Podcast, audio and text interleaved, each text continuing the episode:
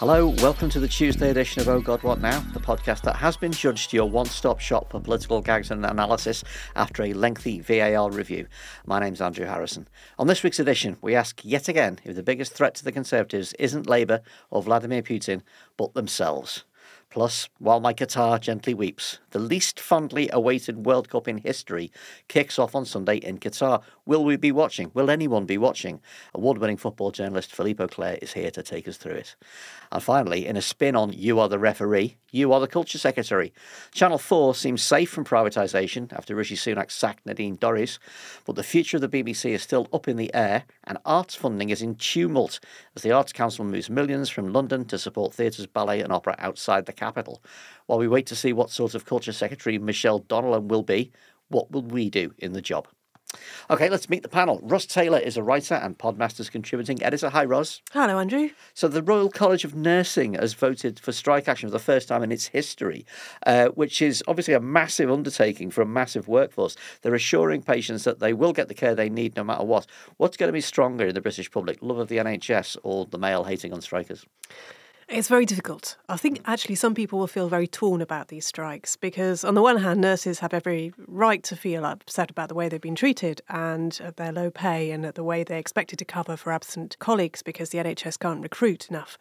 On the other hand, we've never had a national nurses strike in Britain before, and I think people who are going to have their ops delayed and their cancer treatments delayed, which is going to happen, are going to feel very frightened and very alarmed. And we're in new territory here. And I would say that there are no easy answers here. I mean, Angela Rayner did a, an interview with the FT over the weekend in which she was asked whether Labour would give public sector workers 10% rises. Bear in mind that the RCN wants uh, 15.1%. And she said brutally, no. Now, when someone on the left of the Labour Party is saying that, we know that it's not going to be easy. I think there will be a sense that the country is out of control and a lot of people will be panicking. I've got a feeling I'm going to be returning to this an awful lot the, as the autumn wears on. Also with us is comedian, writer, and panellist on the last ever Mock the Week. Uh, it's Ahir Shah. Hello, Ahir. How are you doing? Hello, Andrew. Very well, thank you. Did you get a, a, carriage clock when you finished on uh, Mock the Week? Well, they um, gave us all the mugs uh, that you have, and then suddenly we all revealed, like, yeah, we've all got like half a dozen of these at least. we take them every time, obviously.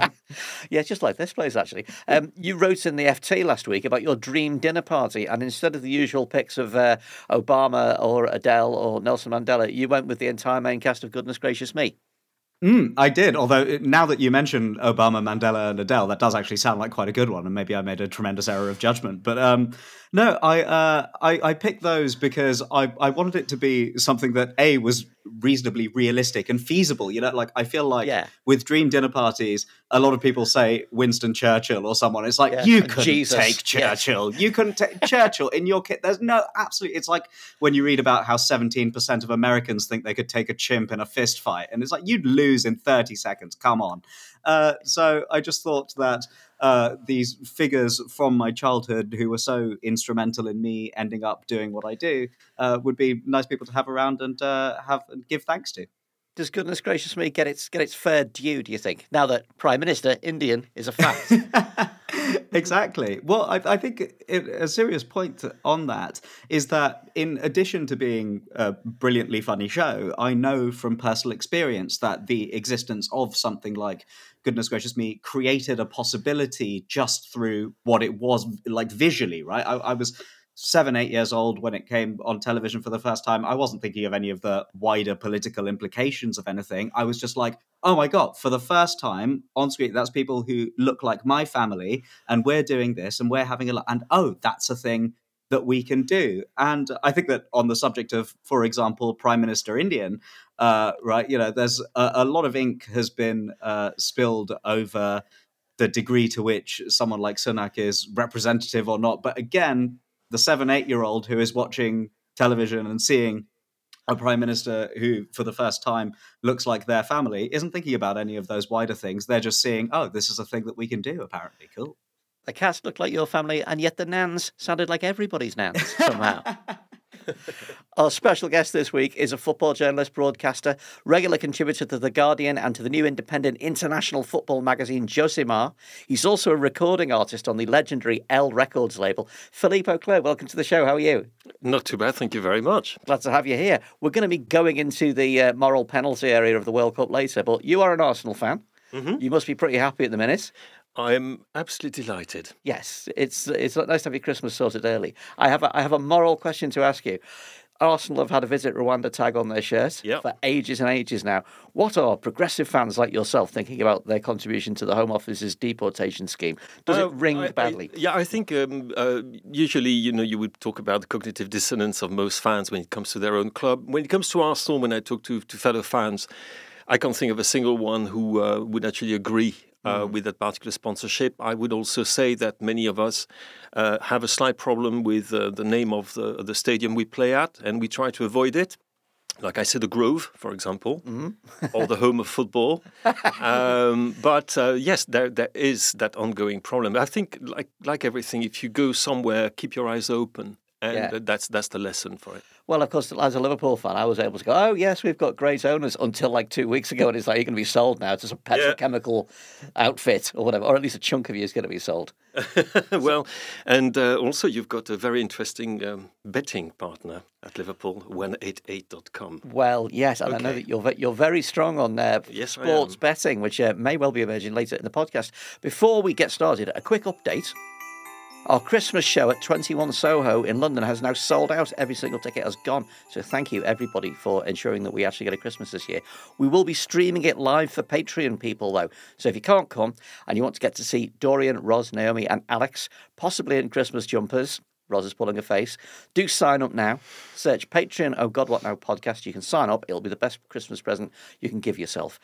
Also, in further excitement, the new series of Ian and Dorian's fantastic podcast series, Origin Story, is out now. Episode one concerns Ayn Rand, and it is an incredible listen. If you thought you knew how horrible she was, you didn't. Get Origin Story now on your favourite app or follow the link in the show notes.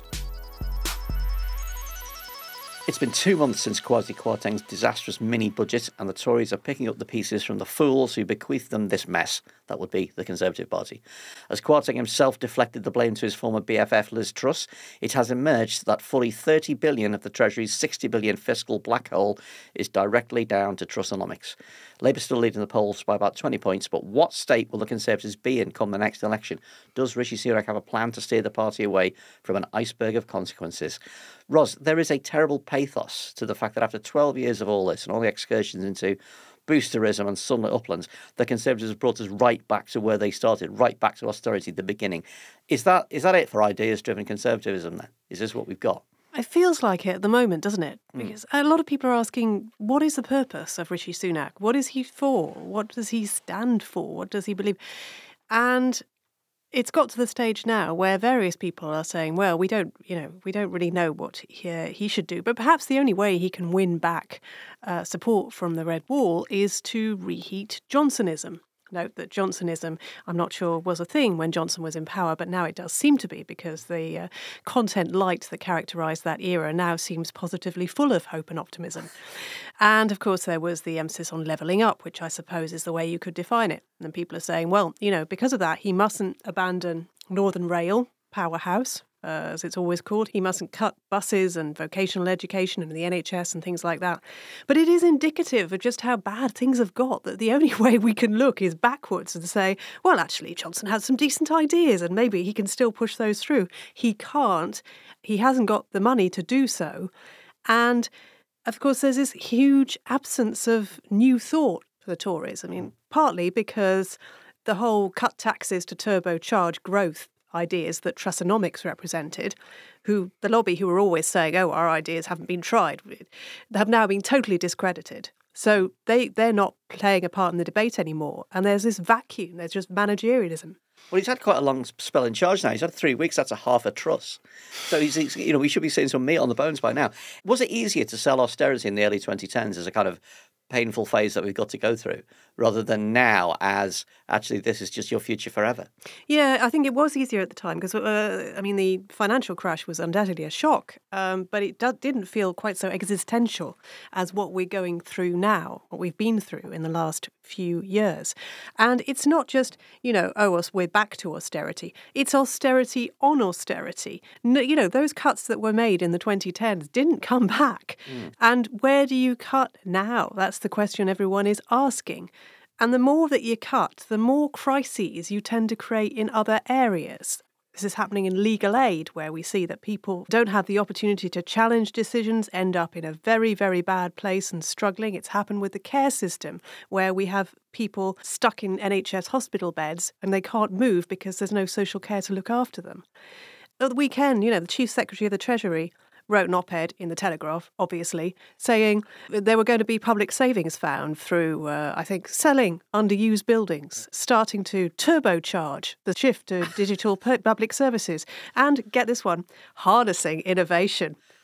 You know, whenever you hear the words turbocharging and harnessing, you should just just discount whoever it's, is speaking. I always love the idea of like digital provision of. I can't wait to get emailed a prostate exam. That'll be fantastic. It's going to be transformative, Andrew. I always hear that and think, no, it, no, it really, really isn't. So we're being softened up for spending cuts of about thirty-five billion pounds, tax rises about twenty, and a two-year recession. Um, the Conservative papers and the party's right are already complaining. Uh, uh have they forgotten the distant past of three weeks ago? Or is, is he just in for another like ERG attacking the, on the tax front? They haven't forgotten, but they just don't see how they could possibly win a general election on this prospectus. And they're right. They couldn't. but, you know, they've always got their eyes on their seats and they know the next general election may not be far off. And they're wondering what on earth they're going to be able to sell to their constituents from this because it's it's just a complete crisis, and it's a crisis that has been of the, largely of the Conservative Party's own making. We would be in a bad place, let's not deny it, if the Conservatives hadn't made some seriously bad decisions over the last 12 years because of the pandemic, because of Russia. But they've made it so infinitely worse that it is obvious to the electorate who is largely to blame for the state we're in and why we're doing so much more badly than uh, European countries. Ahir um, the relief of not being governed by a crazy person has now kind of worn off. What what hmm. have you made of the first uh, three weeks of the Sunak eons? So I found the last few weeks, certainly of the like signalling that both Hunt and Sunak have been doing extremely fascinating because it's almost this thing where, particularly with Hunt, it's like he wants to go out and signal both to the public and to the market what a gigantic bastard he is prepared to be with the sort of weird thing behind the scenes of if everyone buys that I'm really willing to be a total bastard, then I'll have to be slightly less of one uh, because lots of stuff will be less expensive than it otherwise would be if I seemed like I was. So I think that the whole sort of signaling element of it is extraordinarily odd. And it's also weird to me, particularly with this sort of austerity 2.0 that's being spoken about, how much of the sort of claims that were made by the Conservatives in 2010 that weren't really true now seem like they actually are in a way that they weren't over there the sort of claim in 2010 was that there was no way that countercyclical spending would work uh, e- even in a demand side recession because that was for some reason not something that we could do. There was no way for stimulus uh, to occur, even though interest rates were constantly going down. And now the sort of nature of the recession that we're going into seems like one that is more sort of conducive to that sort of argument. So it's sort of odd that they portrayed 12 years ago the notion of this hellscape that we were on the verge of that seemed to not really exist. And through 12 years of their consistent actions, they have done more to bring about that state of affairs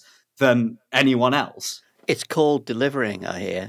You right, should be. Yeah, yeah, Now, I mean, speaking of crazy people, uh, what did you make of Truss at the cenotaph at the end of the longest line of prime ministers in history? It, it was a hell of a lot of prime ministers, and I think it's worth bearing in mind. Uh, there were prime ministers from 1990 to 2016, and that was four people. And then there was 2016 to now, and that was also four people. And that's, you know, maybe Brexit had something to do with uh, destabilizing the political system uh, of this country over the last six years in a way that's probably not incredibly propitious to stability, growth, any of the things that these people claim to care about. But yes, it, it is slightly weird seeing Truss in those situations and knowing that, you know, I, I wish her a long and healthy life, and we will be seeing her in these situations for very many decades to come. And it's weird to know that decades down the line, I'm going to have to explain to my kids that it's like, we tried that person as prime minister for a bit. It wasn't most of our ideas. It was the idea of about 80,000 people with an average age of ghost, but it was someone's idea. Uh, and then we was just like, no, no, no, that absolutely can't happen. It's going to be like explaining who Black Rod is this woman, you might, this is a very interesting part of the whole ceremony. That this woman was prime minister a very brief period of time. I have a suspicion that they're just, th- this is not going to be allowed to happen because it's going to be too embarrassing for the Conservative Party and need for Britain in general. Have, this is my prediction. John Major is going to take the hit for it. He's going to stand up and say, I think having done, you know, 30 of these, it's appropriate that I should step aside and not all prime ministers have to go to the cenotaph, basically so that she can get out of it and save everybody's embarrassment. Put a pin in that one. That is my prediction. Philippe, as a as a French citizen who's stuck here for some reason and not a fan of Brexit, not really, no. Are you getting any cold comfort from the fact that like literally everybody from you know ex people from the Monetary Policy Committee to the, the, the chairman of Next, an arch Brexiter, is saying yeah the whole thing is a disaster now. This is the no. I'm, I'm, taking absolutely no comfort whatsoever uh, from it. Uh, it's something that, uh, as you know, I campaigned quite hard at the time. You know, yeah. from the referendum bill onwards, and. Um, everything that we said would happen has happened, absolutely everything. And um, no, and to be honest, I'm, I feel really detached from the Westminster debate. I think it's part of the problem is that we we do have here such a an isolationist and yeah. view of politics, which is extraordinary.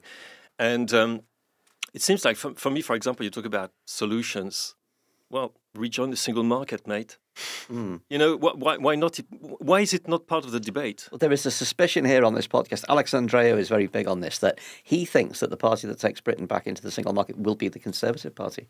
Yep, I, I, don't, I, I to be honest, uh, they're very good at winning elections. I suppose I've been told that for many years, and mm. I think actually, yes, they're very good to... at being shameless. Absolutely, U turns. You know, it's like a, a spinning top, basically. Um, so why not? Ros, just to, to wrap up this topic, which will plague us forever and ever. Um, last week, the reports out that civil servants at the Ministry of Justice are being offered a route out of the department before Raab comes back. Many of them said they were traumatised by him last time. I mean, this is becoming an imprimatur of this government now, isn't it? Yep, it is. I don't think it means, though, that uh, we're necessarily going to see uh, Raab removed just as unlikely to see Suella Braverman removed. It's almost like, you know, now that Williamson has gone, it actually gets more difficult, not less, for Rishi Sunak to sack more uh, more of his cabinet because it makes him look weaker and hmm. weaker each time he does that and his judgment looks worse and worse so i think he is going to just hope that this blows over and with everything that's going on in politics to be honest i doubt that a few anecdotes about about Dominic Raab being a bit of a bully and throwing some tomatoes from his Pret salad across the table is really going to be regarded as the biggest story of the week because it isn't.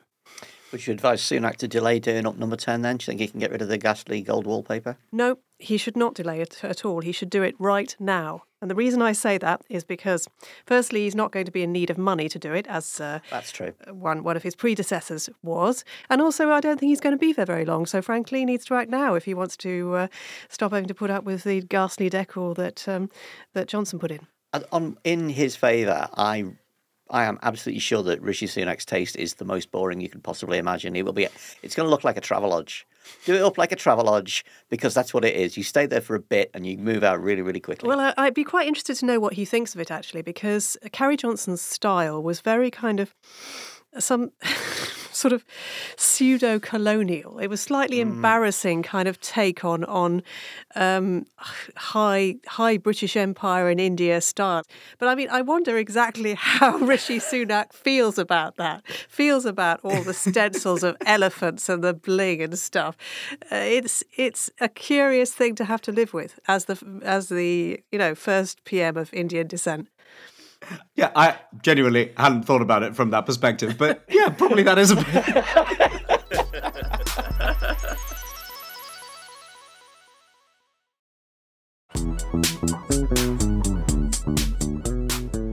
I have never felt such little excitement about a World Cup. I have never seen such little excitement about a World Cup. The supermarket bunting looks half hearted. The papers are talking about it sheepishly. Have you even bothered to get a world chart yet? The first Winter World Cup kicks off this Sunday in Qatar. The desert nation, which saw the sports washing of the 2018 tournament in Russia and said, hold my beer, but only in certain fan zones because drinking in public is illegal there. Instead, the headlines are all about human rights abuses, the outlawing of homosexuality, and the usual belligerence from governing body FIFA, which has instructed national FAs to stick to the football. So, are we actually going to watch it? Philippe, we're less than a week away from the start the closer we get, are people understanding more that this is a big mistake? I think everybody understands that. Mm. The only people who would um, question it are uh, the current regime at FIFA, uh, the Qataris, obviously, and the people who are quite close to the Qataris when it comes to um, parroting their lines in academia, uh, in some media, it's really a disinformation war at the moment. If mm. you look at it, it's actually quite uh, staggering. Actually, what I see. No, I don't think that uh, there's ever been um, a World Cup that has been approached in such a way. Um, it looks a bit to me like um, a, a, crucial moment in the relationship that fans have with the game.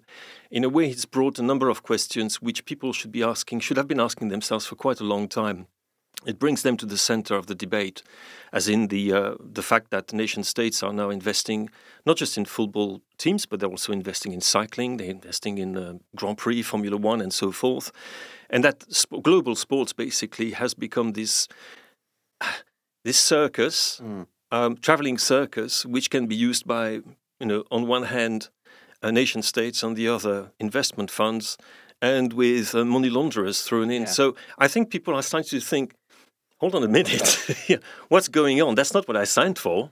Well, the irony is that this great reputation lauding that's supposed to be taking place is actually making it worse for Qatar. It has, it has, brought so much to. I mean, you're closer to this than me. I mean, what are the, what are the significant aspects of this that are really making a difference for the perception of Qatar and the understanding of what's going on there and Which is, football? Yeah, yeah, I was going to say I don't use the word sports washing. Okay, I don't because I think in terms of washing, it got really bad in the wash. It's actually dirtier now than it was when they put it in the machine. It's yeah. not about reputation. It's about um, it's about wielding power on the international stage. It's about security, national security. Mm-hmm. Qatar went into football for national security reasons because they are a tiny emirate, the peninsula in the Gulf, size of Connecticut, which is surrounded with with countries which basically would like nothing better than actually take over. And the Qataris remember what happened in Kuwait when Kuwait was invaded by Saddam Hussein. And then immediately you had an alliance which came together and guaranteed and freed Kuwait. Mm-hmm. And the Qataris thought, oh, oh, maybe that's one way we could become this kind of actor. Kuwait has uh, always been a go-between negotiating country. You know, you go to Kuwait when you have a primer. You want two people who don't talk to each other. You want them to talk to each other. Go to the Kuwaitis, and the Qataris are doing that up to a point. The sport is the big one for them mm. because now everybody knows about Qatar. Everybody knows their, their presence. They, they have, but in terms of image and reputation, it's been the worst possible thing for them. Well, I was looking at your, your Twitter. I mean, you pointed out astonishing things you've seen. There's a banner unfurled uh, at Roma. Uh, which mm-hmm. read thousands of dead workers, devastation of the environment, a shame for the world. Like Roma are not necessarily known; they don't have the reputation as a kind of left-wing campaigning. Well, a bit more than Lazio. Lazio okay, well, is, I mean, yeah, but oh, Lazio, they've got a prime with the right arm and raising it very high. Yes, but yeah. I mean, but uh, and you've you've pointed out things in Scandinavia, across Germany. Fans are really getting into this. And, yeah, absolutely. And, and I think uh, I, I think in England too, uh, but maybe not on on the kind of scale we've seen in Germany, where in Germany we've got the fans are much more political. Yeah. You know, clubs like St. Pauli or Union Berlin, or even the ultras of Bayern Munich have been demonstrating against Qatar for years and years. Mm. I have to say that though it is very much a Eurocentric protest. When I talk to my colleagues uh, from, from Africa, from Latin America, or from Asia, individually they do feel that there is a huge problem with this World Cup for all the reasons you've mentioned. But there is not the same um, wave of um, criticism mm. in other countries as there is in, in Europe. Mm. You particularly highlighted a particularly nasty case. You wrote about this in, on that of the uh, the case of Abdullah Ibhais, who was a mm-hmm. former commerce director of the tournament. He's now in jail. Yeah, and this is the guy who worked for the tournament. What happened here? It's a very long story. I'll try to make it short. Okay. First of all, he's not Qatari himself, mm. which obviously is a bit of a problem because there's very little protection for non-Qatari citizens in Qatar. And as you will know, Qatari citizens are only about 9 to 10% of the whole population. Uh, he worked for the Supreme Committee uh, for Delivery and Legacy of Qatar 2022 and got embroiled uh, in a discussion in the crisis cell uh, of the Supreme Committee after a strike by migrant workers. And he was very clear as to w- what he thought they should do. They basically own up to the fact that, yes, these workers worked on, on the World Cup stadia. And uh, he got then uh, arrested on charges which, according to um, Fair Square, Human Rights Watch, Amnesty International, were, you know, mockery. It was all done in 15 minutes, and he was sentenced to five years in jail, reduced to three on appeal, and it's it's carrying on. He has been, I mean, he's been on hunger strike. Um, he might go on another hunger strike. Is it's, it's been a mockery of, mm. of justice, and if this happens to somebody who was supposed to be part of the committee which was supposed to deliver the World Cup for Qatar. Well, imagine what it's like for the rest. Yeah. Um, FIFA are not exactly covering themselves in glory in, in this episode, apart no, from these sort of tin-eared instructions to respect the host. Uh, they've issued instructions like stopping Denmark from wearing a shirt that says "Human Rights for All." Yeah, which is uh, crazy since the um, uh, Article Three of the FIFA statutes um, specifies that FIFA should uh, aim at promoting human rights in everything it does. But obviously, human rights for all is a political pro- political message, which it is in Qatar. Yeah, it is in Qatar, but it shouldn't be for FIFA. And this is where you have got this huge contradiction, which FIFA cannot solve. Is there a possibility that this, because you know, this and Russia was so absolutely mired in corruption and ultimate dodginess? Is there any hope that this might be a changing turning point for FIFA? No, Okay. No, uh, there isn't. The next World Cup has already been um, awarded to Mexico, uh, the US, and Canada. I should say rather US and two other countries, uh, which environmentally promises to perhaps be even a bigger environmental disaster than, than this one, which is already going to be the most polluting sports event ever staged in the history of the world, which is great, isn't it? Which FIFA are describing as the greenest one ever. Yep, correct. So how does that square? Uh, it squares with the fact that, for example, the uh, the analysts they have used to quantify the carbon footprint and also the carbon footprint offset happen to be a uh, body which is ultimately dependent on the Qatar sovereign fund. Mm. So that makes it a little bit easier to massage the figures, doesn't it? Mm. It does. Um, ah, Ahir, are you going to watch it? Because I don't think I can. Uh, no, I'm not because I think that for this particular World Cup, it's just sort of everything in the round, right? I can't think of a single thing where I'm like, oh, at least that bit makes sense to me, and maybe that does mean something good uh, going forward. You know, you've got a country with basically no footballing history whatsoever, building a bunch of stadiums in the middle of the desert during the European winter, which is the, the least awful thing uh, is that it's causing loads of injury problems in European leagues because the game schedule just gets absolutely uh, truncated.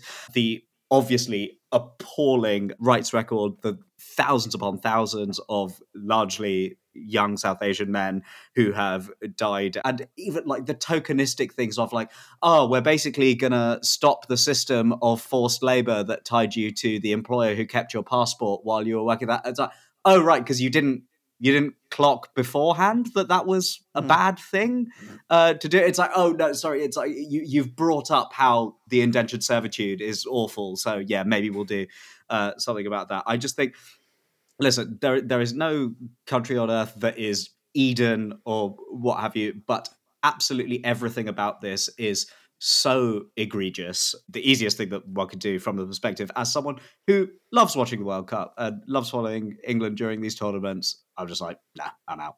I think that the players are in an extraordinarily difficult uh, position because, as a you know, as a fan, you can say, right, I'm just not going to watch this. I think that it's a really big call uh, for a player who might never get a chance to do something like this again, represent their country, have that honor, have that feeling uh, of potentially winning uh, the World Cup. And you think of, for example, England's uh, Danny Rose, who did go to the World Cup in 2018, but said to his family uh, not to come because he was worried about the racism that they might face in Russia in 2018, but said that sort of he, he almost had become numb to it. Well, this is. I wanted to ask you, Philippe. I mean, we saw Gary Neville get hauled over the coals on, on Have I Got News for You for covering the tournament. Looks like Beckham has really damaged himself with this ten million pound ambassador deal. Mm. But the kind of the, the, the counter argument that's always advanced is well, the, they're footballers, they're in the football world. This might be, as a player, it might be your one shot. Yeah. Um, do you kind of understand that I, reason? com- I, I completely understand that, and and perhaps for some countries more than for others. But for example, if you watch the um, short film that the Uruguayan FA has done for the uh, when they named their their squad, it was truly magnificent. It was so inspiring and so beautiful. And you think, wow, it's pity it's wasted on that tournament. But it was absolutely amazing. And the footballers, I mean, shouldn't be held to ransom for that. And to be honest, it's far too late. And it might sound a little bit paradoxical for, to you, but I've been working on this dossier since 2009 myself, a long time. And I really had the feeling I was howling in an empty room for a very, very long time. There were not many people in that room. And our countries took part in the qualifiers. but I couldn't hear anybody talk about that at the time. Mm. But we qualified for the World Cup. You know, France did. Yeah. Wales did, England did, and and the players themselves to put the onus on them is, I think, quite unfair. I think their managers. I think it's totally fair to ask the question to the managers and to the federations, but you will have noticed that the federations, the member associations, have stayed very, very quiet, with the exception, laudable exception, very brave exception of Lise Klaveness of the Norwegian FA. Uh, she was the only one to speak the way she should. Everybody should be speaking, but I think that the institutions and the governing bodies are hiding themselves behind the people who will be on the pitch. You know, to whom the game belongs. The game belongs to players and to supporters. So, which is why I think, like, I have to report on it. It's my job, and to carry on reporting, and also because there's. I feel quite strongly about the fact that we shouldn't let the bastards win, mm-hmm. in a way, and calling for boycott now is far too late. I can totally understand people deciding to switch off. Uh, if I could switch off, I would switch off myself. But I don't think the players, you should ask them to, to stay at home. Um, quite a few of them have actually spoken out quite bravely, I think, yeah. in Germany, in Denmark. I remember as well Eric Dier and Conor Coady for, for England um, said some quite interesting things. Gareth Southgate mm. has, made, has made sense. But what about the English FA? Yeah. What about the support of the English FA for the compensation fund, which is being at the moment promoted by every human rights organisation you can think of? No. This is a 400 million pound uh, compensation yes. for the workers. Absolutely, and the, the Germans, the German um, federation has backed the project, and others have backed the project, but not the French and not the, not the English. Now we've got a question from listener Alex Reese, long-time listener, first-time caller, and incidentally also producer of the podcast. Alex, hello. Hello. So, Philippe, as a Wales fan, I feel pretty morally stuck for France and England. As you say, they qualified, um, and there's always the next one for them, though. Mm. For hmm. us, it's not a guarantee. Since 2016 in Wales, national pride has been at pretty historic levels. Is this enough justification to vocally support a team that may never reach this stage again in our lifetime, or are we all made hypocrites? No, I, I, I don't think. I think if you get if you keep your eyes open, I don't think you're a hypocrite at all. Um, and I genuinely think it's about th- this is diverting the responsibility to, to people, or rather the guilt. You shouldn't feel guilty. You should feel responsible. There's a huge difference between the two. And I think as fa- as a fan, you, you, are you are responsible. And the fact that you're going to support, you know, Gareth Bale and, and the others, doesn't mean that you're supporting the Qatari regime. The same way that people who were supporting um, France in 1978 in Argentina were certainly not supporting General Videla. Mm. And I, I, think as long as you go with your eyes open, because otherwise you, you end up in a situation of kind of absolutist situation, which honestly is not going to make things any better. It's about the debate, and it's about also reclaiming the game for you and um, for the pride of you know first tournament yes, since 1958. Is that is that right? When John Charles couldn't make it because he was injured, and um, it's it would be uh, yeah. I, I, I don't think that there is any problem for you you know, waving your dragon flag. um, honestly, I don't, I don't think so. the, waving the flag for Wales is not saying the Qatari regime is great. It's not saying FIFA is great. As long as you don't fall in the other pitfall, so to speak, which is what some fans, you know, the, the fans who have been paid by Qatar to. Well, there's a whole sort of uh, astroturfing thing going on, isn't mm-hmm. there? And absolutely, been, uh, you know, England fans are going to go over, be funded, and have what, including one to... of the guys from this awful uh, England band. I knew they were wrong uns. Yeah, and uh, one of them is apparently um, is is, go- is one of the forty fans who are basically have going there on an all expenses trip, uh, all expenses paid trip, and are supposed to give uh, feel good stories. Yeah. To the Qataris about how great the, the experience is. I mean, that's really pathetic. I'm not. I don't suppose you're going to do that. Absolutely not. No. I'm not letting him out of the studio. He's got to stay here. no, but I, I, I, honestly, it's not that y- y- y- you might have a great tournament and the rest of it, and you might enjoy a few games. To be honest, I still don't know if I'm going to enjoy the games because when I'm going to see the stadiums, um, I'm going to feel a bit strange about the way that they've been, they've Yeah. come out of nowhere. But I know what it took and what it cost to put those stadiums uh, up, and um, I'm going to look at the uh, people in the stands, and I've seen the figures of the number of tickets which have been sold. They're ridiculously low, ridiculously low. So in terms of atmosphere, it's going to be uh, awful. But the fans are not responsible for that, and I know it's a it's it's a difficult one. Yeah. But again, it's keeping your eyes open and being aware of what is going on, being woke in the proper sense of the word. Come on, you wokes.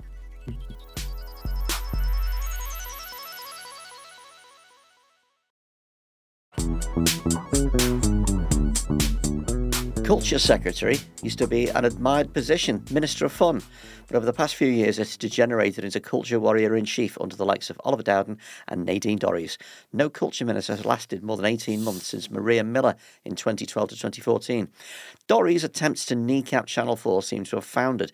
It remains to be seen if the BBC will still lose its licence fee after the sacking of the woman the FT once called a combative Philistine. Meanwhile, in the world of the arts, funding for culture has become hugely controversial after ministers instructed Arts Council England to divert its money into levelling up and move funds from London to the regions. Some 24 arts organisations, including the English National Opera, will get money to relocate outside the capital by October 2024.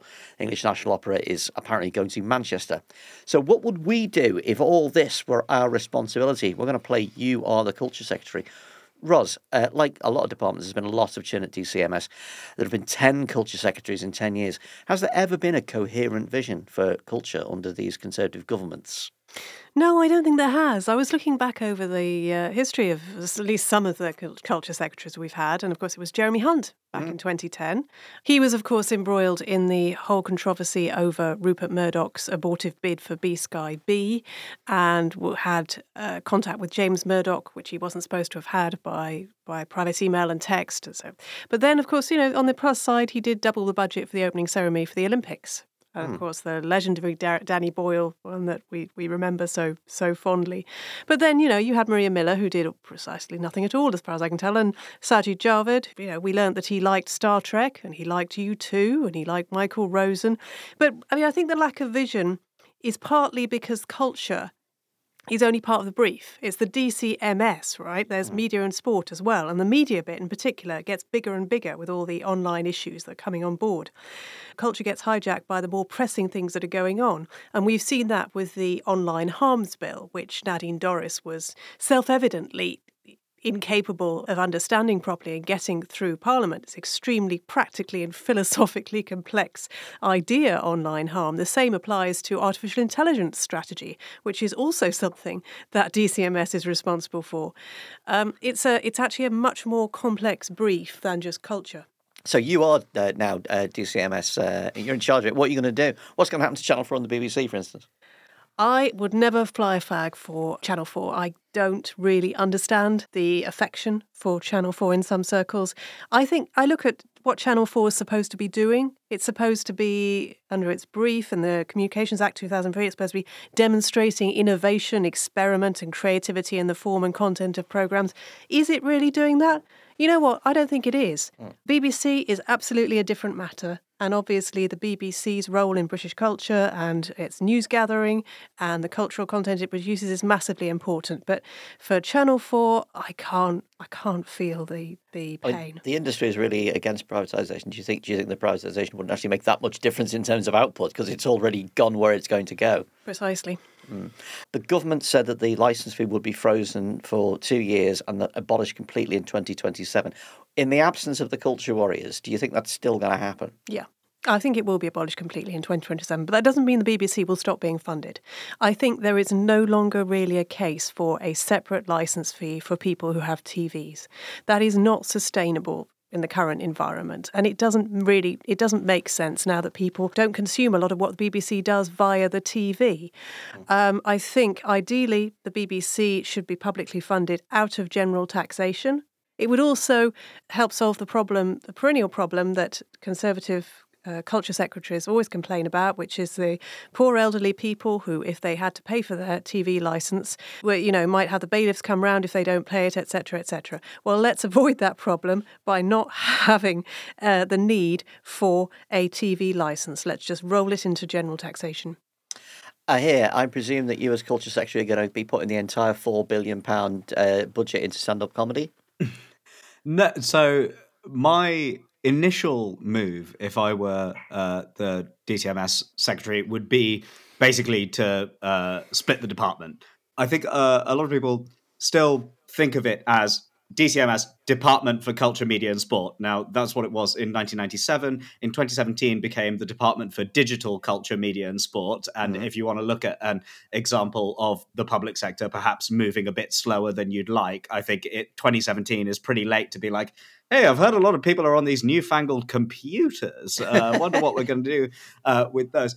And so weirdly, as a result of the expansion of the digital economy and stuff, the actual stuff that DCMS is in charge of looking over has become extraordinarily broad and disparate. Like they both have a lot of stuff involving the FA and a lot of the cybercrime stuff. And it just feels like that now digital has got to a position where that should be a thing on its own. Culture, media, and sport, I can still understand why they fully exist uh, together.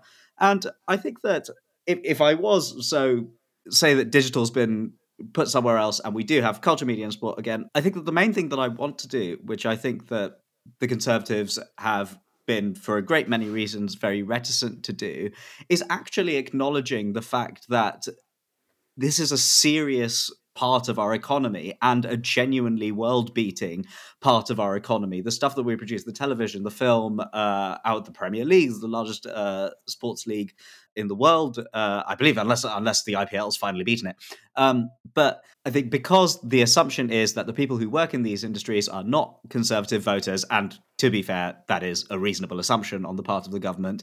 I think that they don't basically care that this is a gigantic ca- if you just want to think of it in cold hard cash terms this is a cash machine for the country. How do we get it working in the best way that it possibly can what do you make of the kind of tumult that we've had in the past few weeks with uh, Arts Council England transferring its funding into uh, levelling up uh, projects outside of the capital, which have led some places like Donmar Warehouse in London uh, losing its funding, the Barbican's lost its funding, but money's going to go into places like the National Football Museum in Manchester and Blackpool Illuminations. Well, I think that, yeah, I, I come at this from two angles because on the one hand, I am a lifelong Londoner, and with all of the insufferable opinions about London that flows as a result of that, uh, as you can imagine. But also, I am someone who is fortunate enough to travel around the country uh, extensively and go uh, to theatres, comedy clubs, and stuff all around the place. And it's not the I, I think that money should be better spread out uh, across the country. Uh, you know, particularly in the wake of COVID, there were a lot of places, particularly outside of the capital, that were struggling uh, tremendously. And when I talked to venue managers and things in regional, in know, uh, theaters and stuff. Uh, these were people who genuinely did definitely need the support to continue these places that are really vital for local communities. In London, we do have an absolute surfeit of possible places uh, that you could go to experience um, all sorts of uh, opera, theatre, comedy, dance, whatever uh, it may be. But if you're somewhere where there's maybe a couple of places, I certainly don't think that Londoners should necessarily begrudge the fact that this funding is being spread around the country in perhaps a more equitable way to ensure that it is something for everyone. Philippe, um, the French really know how to do culture. You're the culture minister of Britain now. What, well, what are your priorities? My priority, uh, first of all, I would also split up, like I would split up FIFA, FIFA in mm. different, mm. um, you know, organizations. I think it's totally absurd that, especially I think Nadine Dorries in charge of artificial intelligence. It's just, it's just unbelievable, really. What do we mean by culture is, I think, the, the elephant in the room, isn't it? Because I think we've all probably got different ideas of what it would be. Um, I would, what I first would do would be to defend um, the arts. Um, I mean, I'm a musician. Yes. I mean, I think it was it's 111 billion bringing in every year to the economy, or used to be, mm-hmm. because that's no longer the case. I can tell you that. Yes. Because we can't tour abroad anymore. Mm-hmm. Right. So first of all, this realization. So sell it like that. We need to invest more. Like we say, we need to invest in HS2. We need to invest in a royal yacht. Why don't we invest in the arts? Something we're actually pretty damn good at. Oh. And that means starting with education. And one thing that I've noticed as a musician is the decline and, to be honest, the vandalism of successive administrations, not just conservative ones, Yeah. for education and teaching the arts everywhere. Putting money in culture, that's also buying instruments for school orchestras. That means supporting those orchestras, local orchestras who actually have education programs, which very often they have to run a shoestring, things like that. All these things you can do, but certainly not. I mean, I can hear the argument for leveling up and getting things out in the rest of the country. First of all, in the rest of the country, there are plenty of great institutions which are already there. Second thing, the way they've gone about it is, is pure vandalism. For Manchester, I mean, the ENO, I'm particularly furious about that because there was absolutely no consultation. Apparently, Andy Burnham was not even aware that it was going to happen. Um, it's also like, could it go to Leeds? No, Leeds have already got their own. For goodness sake. Yeah, which is great. You know, support Opera North. And also, London, I, I'm a Londoner myself too. And um, one of the reasons why there are also all these institutions in London is because it's where people come from abroad. The reasons why the theatres are full, they're also full of people who've come from the USA, from France, from Germany, from everywhere, Spain, everywhere, China, you name it. So because we have this amazing centre, Well, I'm not a Londoner, and I'm here because it's all here. I mean, I, you yeah, know, I came what's wrong with that? But there's plenty. There's plenty elsewhere. There's plenty in Manchester. Don't tell me there's nothing happening culturally, Yeah, it's- culturally in Manchester or in Cardiff, for Christ's sake. I will say, like those two examples that you gave of Manchester and Cardiff. Yes, of course, like cities with astonishingly like thriving cultural scenes. Big part of that is also like the developments that occurred as a result of, for example, large parts of the BBC relocating to Salford and BBC Wales in Cardiff developing in the way that it has on the waterfront and stuff. So I do think that th- this can be aided by the movement of funding and stuff across the country. Like th- these things don't necessarily just, uh, you know, emerge out of nowhere. Uh, there was investment in uh, places like Manchester and Cardiff, uh, which I think are, are good things. How strange an argument with like good points on both sides. we never get them, do we? Never happens. Before we go, it's time for our panelists to tell us their escape routes.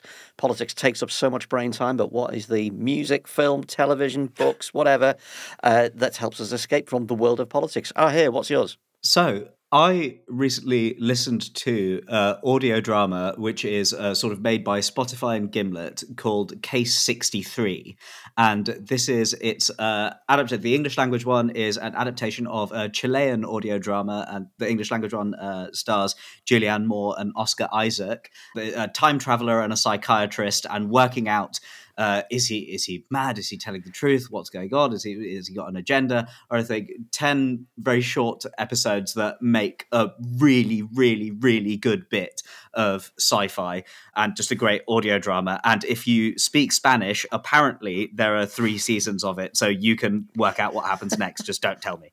Ros, how about you? Uh, well, my brain has been checking out recently because I've been trying to finish uh, my book, and so when I'm having downtime, it has to be really downtime. So I've resorted to The Crown on Netflix, season five. Right. My God, it's crap. I mean, it really is. It's like my brain has just checked out and gone on a med cruise. It's just the sight of so many incredibly talented actors impersonating tedious people. People like Dominic West and Jonathan Pryce and Imelda Staunton, who could do so much more, and you can almost see them.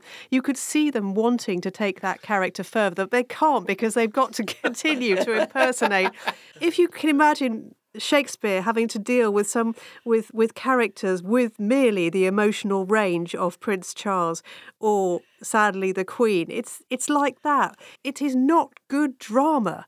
it's not going to be remembered as classic TV. Is it so uh, Imelda Staunton finding out different ways to say, Have you come far?